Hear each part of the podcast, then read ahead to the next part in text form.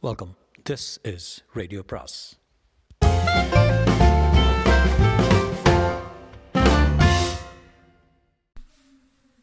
அனைவருக்கும் அன்பு வணக்கம். சு வெங்கடேசனின் காவல் கோட்டம் பாகம் ஒன்று அத்தியாயம் நான்கு. சந்நிதி வீதியின் முக்கால் வாசியை கடந்தபின் தான் தொலைதூரத்தில் கோபுரத்தின் கீழே ராயர் நின்றிருப்பது தெரிந்தது. நெருங்கியதும் வேங்கடனை கோவிலின் உள்ளே வரச் சொல்லி சைகை செய்துவிட்டு நடந்தார். கோபுரத்தின் கீழ் நுழைந்து நேரே சென்று அலங்கார அலங்கார கல் ரதத்தின் அருகே மண்டியிட்டான் வேங்கடன். விஸ்வநாதனை இறக்கினார்கள். அவனால் காலை ஊன்றவே முடியவில்லை. இரு வீரர்கள் வந்து அவனை அப்படியே தூக்கிக் கொண்டனர்.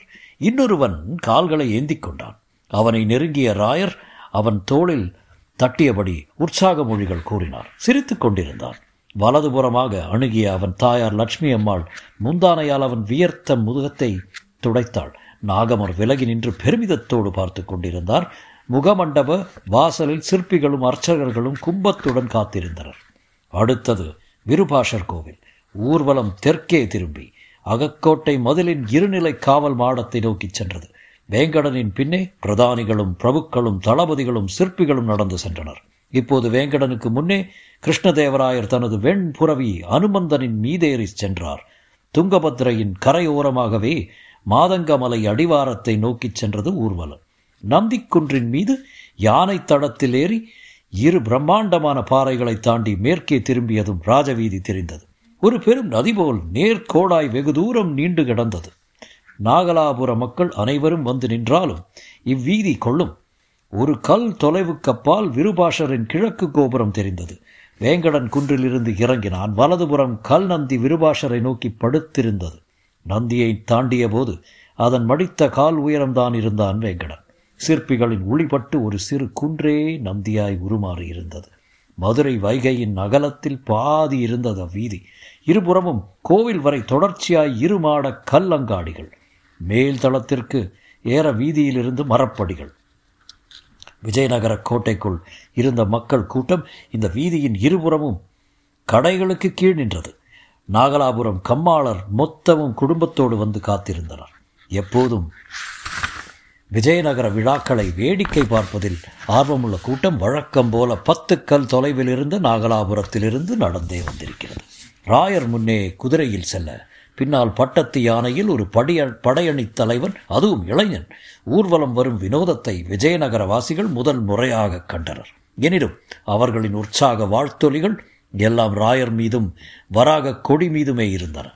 விருபாஷரை வணங்கிய பிறகு ஊர்வலம் தெற்கே திரும்பி ஏமகூட பாறைகளில் ஏறி பிரம்மாண்டமான இரட்டை தோரண வாயிலை கடந்து இறங்கி கிருஷ்ணன் கோவிலுக்கு சென்றது. அங்கிருந்து கிளம்பிய போது இருட்டி இருந்தது. கிருஷ்ணன் கோவிலுக்கு எதிரே இருப்பதுதான் விஜயநகரத்தின் புகழ்பெற்ற வணிக வீதி. பொன்னும் மணியும் பட்டும் நவரத்தினங்களும் அலங்கார பொருட்களும் குவிந்து கிடக்கும் வீதி. செல்வந்தர்களும் பிற நாட்டு வணிகர்களும் நடமாடி திரியும் இவ்வீதிதான் இந்நாட்டின் வணிகத்தையும் வளத்தையும் தீர்மானிக்கிறது. இருபுறமும் சாலையில் யவன கண்ணாடி விளக்குகள் மஞ்சள் ஒளி சிந்தின. வடபுறம் இருந்த பொன் அங்காடிக்காரர்கள் தங்கள் கடைகளின் முன் நின்று ராயர் மீதும் வேங்கடன் மீதும் பூக்களை வாரியரைத்துக் கொண்டிருந்தனர். இவ்வீதியில் காவல் கட்டுப்பாடுகள் அதிகம் என்பதால் கூட்டம் குறைவாகவே இருந்தது.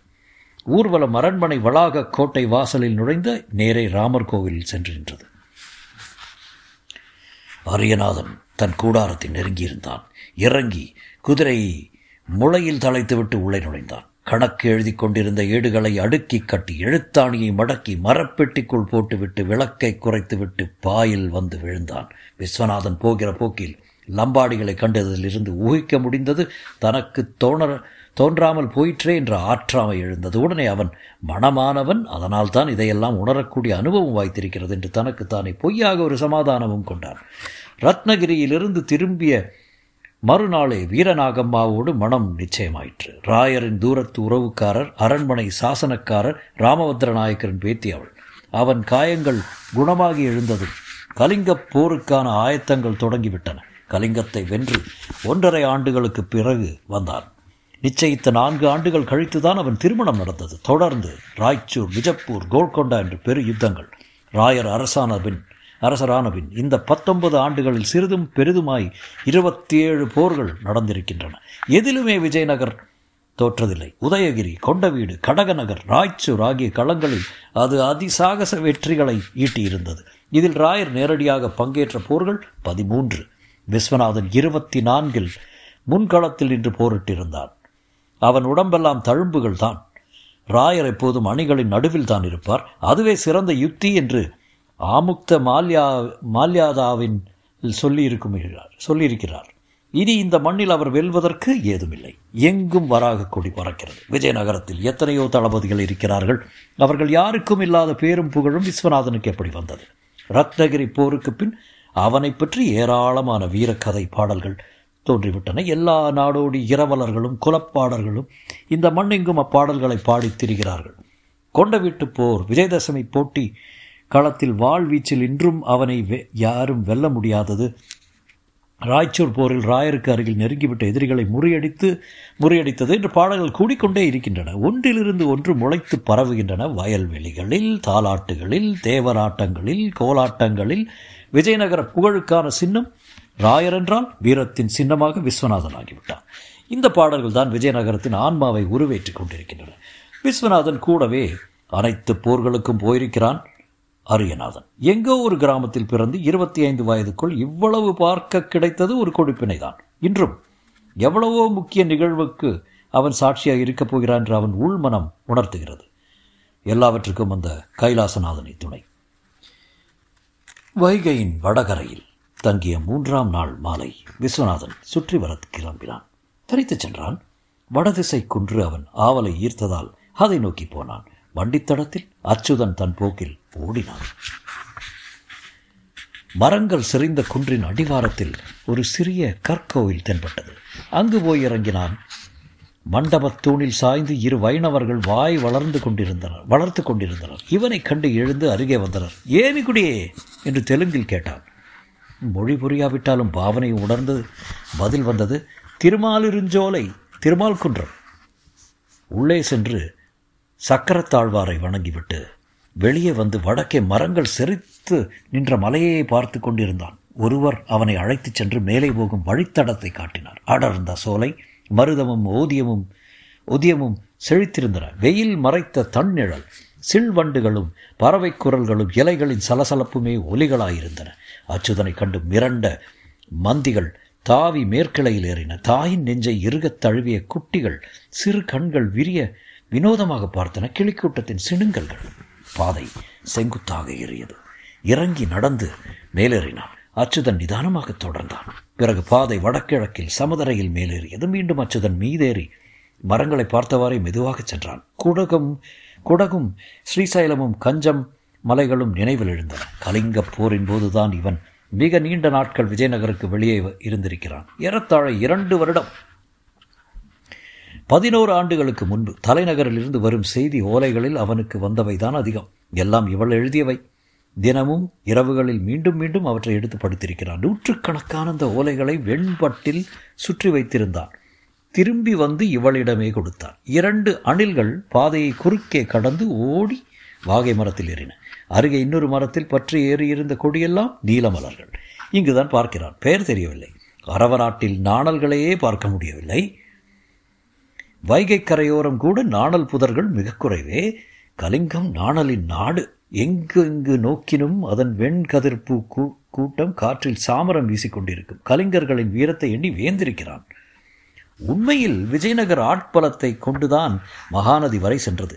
வட ஆந்திரத்தின் ஒவ்வொரு கோட்டையாக இழுத்து இழந்து தோற்றுப்பின் பின்வாங்கினாலும் கடைசி வரை அவர்கள் தோல்வியை ஒப்புக்கொள்ளாமல் எதிர்த்து நின்றனர். கடக நகர் விழுந்தபோது கூட பிரதாபருத்ரன் வடக்கே பின்வாங்கி மீண்டும் போரிட தயாராகத்தான் இருந்தார். ராயர் தான் சமயோசிதமாக ஒப்பந்தத்துக்கு முன்வந்தார் உடன்படிக்கையின்படி விஜயநகர் வென்ற கலிங்க பகுதிகளை திருப்பித் தந்தது. கலிங்க இளவரசி துக்காதேவி ராயரின் மூன்றாவது பட்டத்தரசியானாள். விஜயநகருக்கு வந்து சேர்ந்த பிறகுதான் விஸ்வநாதன் துக்காதேவி முகத்தையே பார்த்தான். இருண்டிருந்தது. பின்னொரு நாள் அவனோடு தனித்து உலா போகையில் ராயர் சொன்னார் அவள் அவரை தொடக்கூட அனுமதிக்கவில்லையாம். அப்போது ராயருக்கு முப்பது வயதுதான். அவரை விட வேறு நல்ல மணமகன் அவளுக்கு வர வாய்ப்பில்லை. கலிங்கத்தை விட பத்து மடங்கு பெரிய ஒரு சாம்ராஜ்யத்தின் சக்கரவர்த்தியை அவள் விரும்பவில்லை என்பதே அவனுக்கு ஆச்சரியமாயிருந்தது. பின்னொரு நாள் அதிகாலையிலேயே ராயர் இவனை தனியே அழைத்து கொண்டு போனார். மௌனமாகவே இருந்தார். ஆற்றில் இறங்கி குளிக்கும்போது தான் சொன்னார். முதல் நாள் இரவு மீண்டும் அவளது மாளிகைக்கு சென்றாராம். இம்முறை மறுக்காமல் அமைதியாக இருந்திருக்கிறாள். இவர் வெற்றி புன்னகையோடு மஞ்சத்தில் அவளை நெருங்கிய போது தலையணையின் கீழ் ஒழித்து வைத்திருந்த குருவாளை எடுத்து குத்தி இருக்கிறாள் அவர் விலகிக்கொண்டு அவளை தள்ளிவிட்டு ஓடி வந்தாராம்.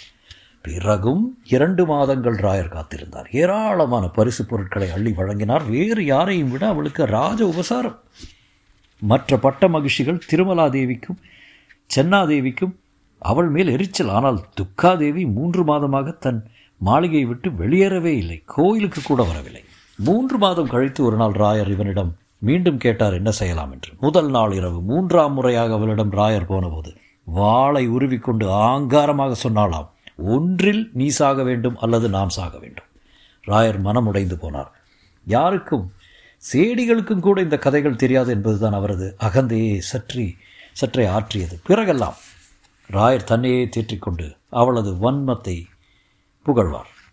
அந்த வன்மம் இருக்கும் வரைதான் அரச குலங்கள் நிலைத்திருக்கும் என்பார். கலிங்கத்தின் வீழ்ச்சியை அவளால் தாங்க முடியவில்லை என்பதை விட அவள் அண்ணன் வீரபத்ரா விஜயநகர சிறையில் தற்கொலை செய்து கொண்டுதான் கொண்டதுதான் அவளில் அந்த வஞ்சத்தை வளர்த்திருக்கும் என்றான் விஸ்வநாதன். அண்ணன் மீது அவளுக்கு பிரியம் இருந்திருக்கும். அவன் சாவுக்கு காரணமான மன்னனை அவள் மன்னிக்க தயாரில்லை. பிறகு எங்கே ராணியாக வாழ்வது? விஸ்வநாதன் தான் பிறகு அவளை தனியே சந்தித்து பேசினான். அவள் விருப்பம் எதுவோ அதை நிறைவேற்ற தயாராக இருக்கிறோம் என்றான். எவ்வளவு இளைஞனாக இருக்கிறாய்? உன்னால் என்ன செய்ய முடியும்? நான் ராயரின் நண்பன். பெயர் என்ன? விஸ்வநாதன். அவனையே சற்று நேரம் உற்று பார்த்தாள். என் அண்ணனோடு வாட்போருக்கு தயாரான அதே விஸ்வநாதனா? ஆம். சடாரன் எழுந்து போய் சுவரில் இருந்த வாளை எடுத்தாள். விஜயதசமி போட்டியின் போது நடந்தவற்றை சேடிகளிடம் கேட்டு தெரிந்திருப்பாள். அவனை நெருங்கி வந்தாள். உன் வாளை எடுத்துக்கொள். இப்போது நான் நிரூபிக்கிறேன் கலிங்கம் கலிங்க சிங்கம் வராகத்திற்கு அடிபணியாது. எடு உன் வாளை. பெண்ணுக்கு எதிரே நான் வாழ் எடுப்பதில்லை. பயப்படுகிறாய். இல்லை. அன்றே என்னை வென்றுவிட்டால் விடுதலை என்று தன் ராயர் அவனிடம் சொன்னார். விஜயதசமி பெருவிழாவில் லட்சம் மக்களுக்கு முன்னே என்னை தோற்கடித்து விட்டு உங்கள் கலிங்கத்தின் புகழை நிலைநாட்டிவிட்டு அவன் வெற்றி வீரனாய் சுதந்திர புருஷனாய் கலிங்கம் திரும்பி இருக்கலாம். ஆனால் அவன் அரச குலத்தினோடு மட்டும்தான் போரிடுவேன் என்றான். அந்த கணமே கர்ணனைப் போல என்னை அரசனாக்கி வாட்போரை தொடரவே விரும்பினார் ராயர். அவன் கண்களில் தன்னம்பிக்கை இல்லாததைக் கண்டு மறுத்துவிட்டேன்.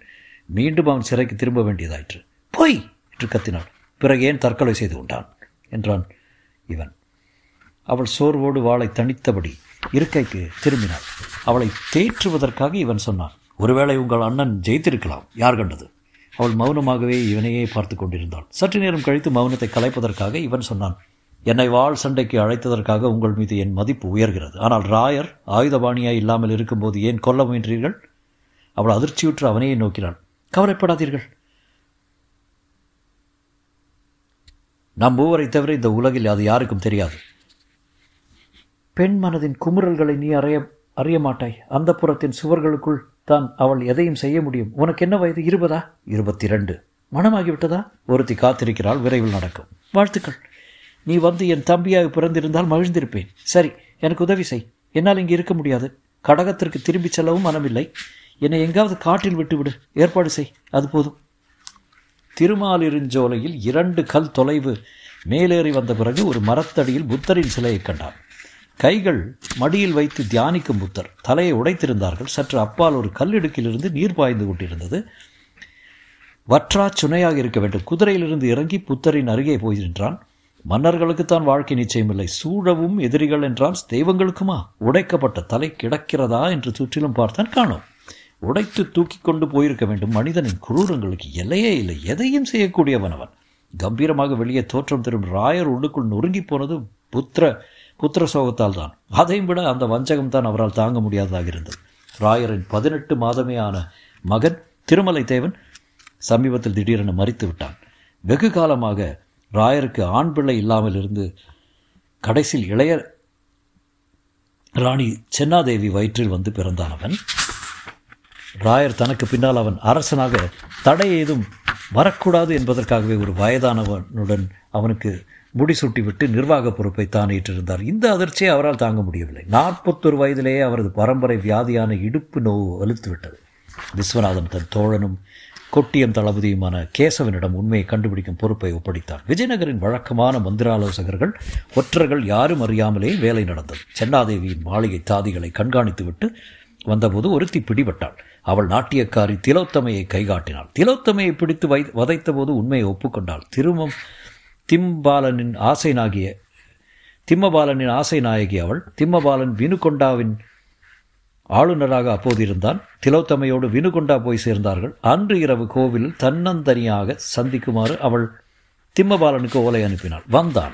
அவனை தூக்கி கொண்டு காட்டுக்குள் போனார்கள். விஜயநகருக்கு இருவரையும் கொண்டு வந்து மறைவிடத்தில் வைத்துவிட்டு விஸ்வனிடம் வந்து செய்தி சொன்னான் கேசவன்.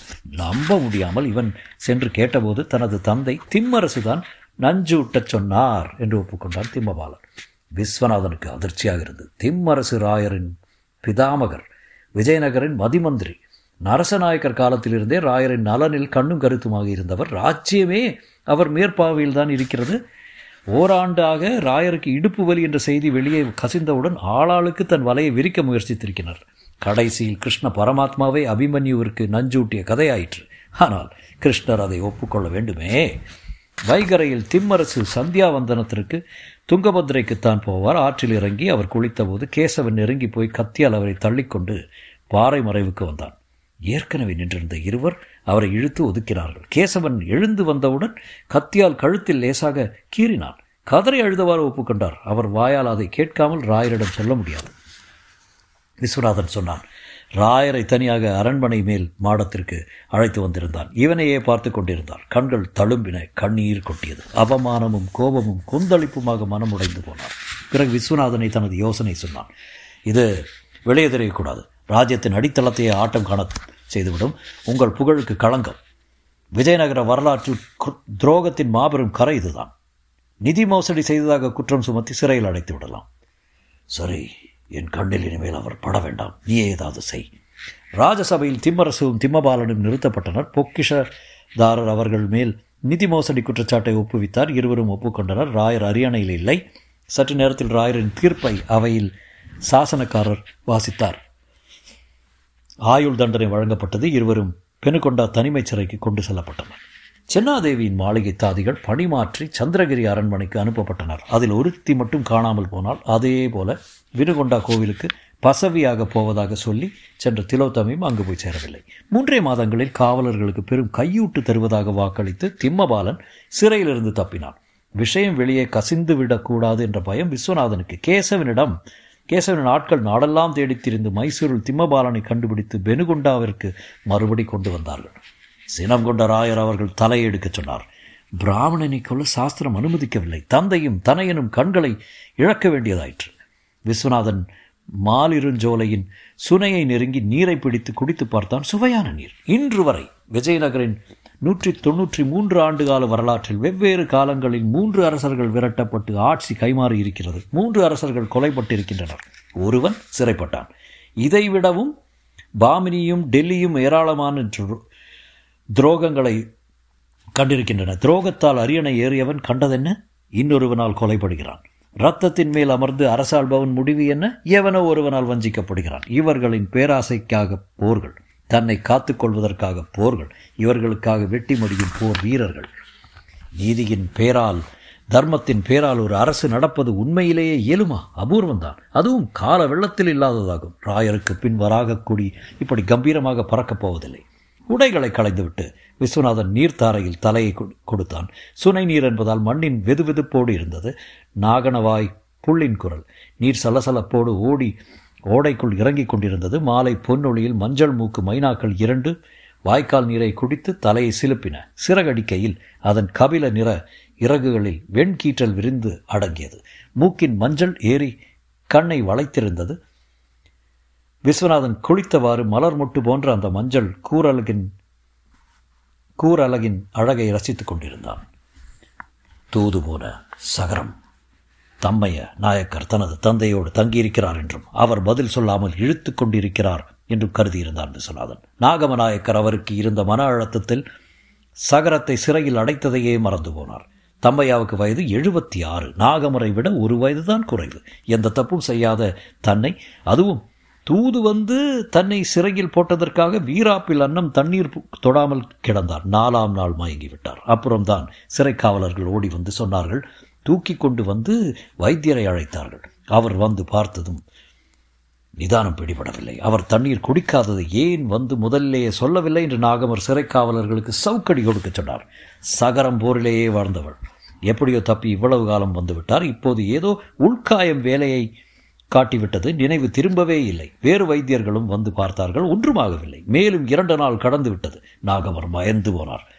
பாலமு கண்ட முத்தைய நாயக்கரை அழைத்து வரச் சொன்னார். வந்ததும் நிலைமையை விளக்கிச் சொன்னார். நாடி துடிப்பு குறைந்து கொண்டிருந்தது. போர்க்களத்தில் சாக வேண்டியவனை இப்படி மடத்தனமாக பலி கொடுத்து விட்டோமே என்று குற்ற உணர்வு நாகமருக்கு. ஆறாவது நாள் மாலை உயிர் பிரிந்தது. விஷயத்தை கேள்விப்பட்ட விஸ்வநாதன் கடுங்கோபமுற்றான். அவனை சமாதான சமாதானப்படுத்துவது முந்தைய நாயக்கருக்கு பெரும்பாடாக இருந்தது. சகரம் படையணையிலேயே இருந்த தம்மைய நாயக்கர் மகன் தொப்பன் தொப்பள நாயக்கர் சிதைக்கு தீமூட்டினார்.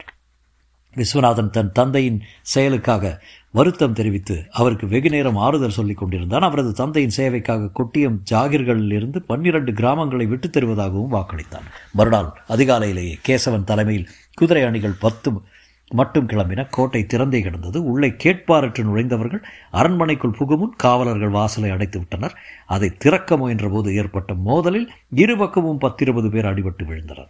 பூஜையில் இருந்த நாபகர் சத்தம் கேட்டு ஓடி வந்தார். சண்டையை நிறுத்தினார். கேசவனிடம் சொன்னார் முத்தையநாயக்கரை அழைத்து வர ஆள் அனுப்பு. விஜயநகரம் கிளம்ப நான் தயாராக இருப்பதாக அவனிடம் போய் சொல்லு. அவன் மேல் எனக்கு கோபம் எதுவும் இல்லை என்பதையும் சொல்லிவிடு. நாகவருக்கு விலங்கு போடக்கூடாதென்றும் தன்னுடைய பாதுகாப்பிலேயே அழைத்து வருவேன் என்று முத்தைய நாயக்கர் விஸ்வநாதனிடம் சொன்னார். அவரை நேருக்கு நேர் என்னால் பார்க்க முடியாது. என் கண்ணில் படாமல் பார்த்துக் கொள்ளுங்கள் என்றான். நாகமரின் அனைத்து படைப்பிரிவுகளும் இன்னும் இரண்டே நாளில் விஜயநகரம் திரும்ப வேண்டும் என்று உத்தரவிட்ட விஸ்வநாதன் நூறு குதிரை வீரர்களோடும் நாகமரோடும் முன்னால் விரைந்து சென்றான். தொடரும்.